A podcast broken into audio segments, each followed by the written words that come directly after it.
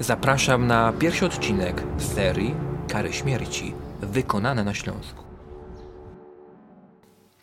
Tytułem wstępu, drodzy Państwo, warto wskazać, iż przez setki lat egzekucje były metodą na egzekwowanie zasad, także w prymitywnych wspólnotach zbieracko-łowieckich. W starożytności, tutaj mam mm, głównie na myśli Rzym, karę śmierci niejako łączono z teatrem, po to, aby mieszkańcy cesarstwa wiedzieli, jakie mogą ich spotkać konsekwencje, gdy będą no, nieposłuszni. Późne średniowiecze i wczesny renesans były krwawym okresem y, publicznych egzekucji w dziejach państw zachodnich. Kaci byli kimś y, na miarę współczesnego celebryty, czy wręcz nawet no, gwiazdy muzyki tanecznej.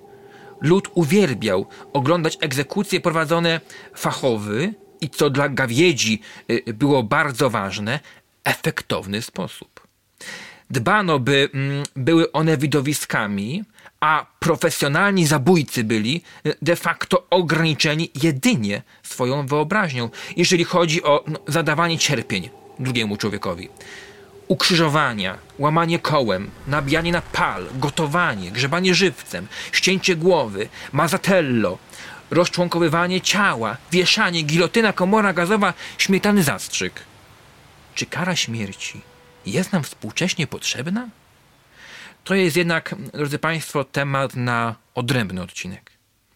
Zatem pierwsza sprawa, którą chcę pokrótce Państwu zaprezentować, zachęcając tym samym do jej zgłębienia, miała miejsce w Krakowie.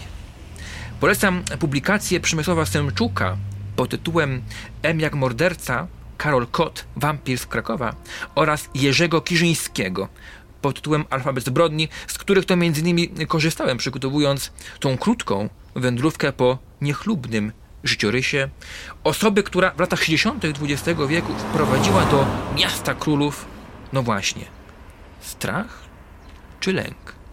Wyjaśnijmy więc sobie te e, pojęcia. Strach, drodzy Państwo, definiuje się w literaturze przedmiotu jako stan emocjonalny pojawiający się mm, w obecności lub przy oczekiwaniu niebezpiecznego lub szkodliwego bodźca. Strach jesteśmy w stanie odnieść do konkretnego obiektu czy też zdarzenia. Jest więc przedmiotowy, dzięki czemu możemy wskazać, czego się boimy. A lęk? Lęk to bardzo ogólny stan emocjonalny, który się odznacza nieokreślonością przedmiotową. Niepokój. Zatem e, pomyślcie Państwo e, na spokojnie, czy na kanwie tej sprawy możemy mówić o strachu czy lęku.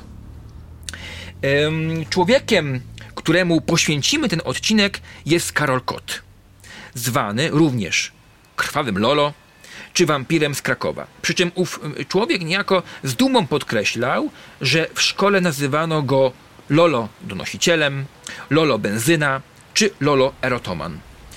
Kim on był? Był to, e, drodzy słuchacze, uczeń technikum energetycznego mieszczącego się przy ulicy Loretańskiej w Krakowie, a mieszkał w kamienicy przy ulicy Majzelsa. E, tego młodego mężczyznę oskarżono m.in. o dwa zabójstwa, liczne usiłowania zabójstwa. Wyróżnijmy również próby otrucia osób. Karol jako dziecko e, fascynował się nożami. Ponoć zabijał e, drobne zwierzęta, takie jak żaby. E, w czasie wakacji niby miał chodzić do gospodarzy i pytać, czy ktoś nie ma do zabicia kur. Ale najważniejsze miały być dla niego wizyty w rzeźni. Oglądał, jak zabijano świnie, cielaki, opowiadał, że pił nawet ciepłą krew, która o zgrozo mu smakowała. E, śledczy postanowili e, przesłuchać mieszkańców e, miejscowości, do których na wakacje przyjeżdżali państwo Kot, na właśnie wskazane okoliczności. Pamiętali Karola. Mówili, że był tchórzliwy i wycofany i uciekał, gdy młodzi mieszkańcy wsi na przykład straszyli go żabami. Nigdy żadnej nie dotknął, podobnie jak zwierząt gospodarskich. Przesłuchano również pracowników rzeźni. Pamiętali, że mm, Y, go przeganiali, le lejąc wodą ze szlaufa, gdy próbował patrzeć przez okno. Udało mu się ich raz wykiwać. Yy, zawiesili wtedy ciele w taki sposób, że krew ściekała do miski. Gdy zajęli się inną zwierzyną, Karol wbiegł i zaczerpnął do kubka krew. Rzeźnicy próbowali go gonić, ale uciekł im na zewnątrz. Następnie stanął i wypił cały kubek. Opuśćmy te mroczne zakamarki jego dzieciństwa i może przejdźmy do procesu. Pomijając, drodzy Państwo, szczegóły postępowania przygotowawczego, zachęcam do zapoznania się z książką y, pana Semczuka, o której już wspomniałem. Należy podkreślić, iż rozprawa rozpoczęła się 3 maja 1967 roku w budynku ówczesnego sądu powiatowego przy ulicy Poselskiej w Krakowie, w sali, w której, co ciekawe, sądzono na przykład Ritę Gorgonową. 14 lipca tego samego roku Karol usłyszał wyrok. Kara śmierci. Ze względów y, y, bezpieczeństwa został on przywieziony do jednostki penitencjarnej w Tarnowie. Po kilku tygodniach spędzonych y, w tym mieście zostaje przewieziony do Katowic. Od wyroku obie strony złożyły apelację. Sąd Najwyższy uznaje kota za winnego zarzuconych mu czynów, jednakże powołując się na szereg okoliczności, uchyla wyrok w części, w części i summa summarum orzeka karę łączną do żywotniego pozbawienia wolności. Łącznie z pozbawieniem e, praw publicznych i obywatelskich, praw honorowych na zawsze. Prokuratura nie podaje się. Korzysta z instytucji rewizji nadzwyczajnej. Podkreślono m.in., że kara dożywotniego pozbawienia wolności jest niewystarczająca. A w tym jakże szczególnym przypadku społeczeństwo musi być chronione przed królem kotem. Trzeba go raz na zawsze wyeliminować społeczeństwa. W marcu 1968 roku Sąd Najwyższy wymierza ostatecznie karę śmierci.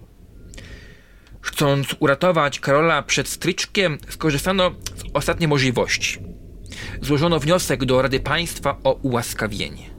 Jednakże Rada z tego sprawa yy, nie skorzystała. Nadszedł dzień egzekucji. Prokurator odczytuje wyrok, informuje yy, Karola, że Rada Państwa nie skorzystała z prawa łaski. Kot ma ostatnie życzenie. Prosi o spowiedź i napisanie listu. 16 maja 1968 roku zostaje powieszony w areszcie śledczym w Katowicach.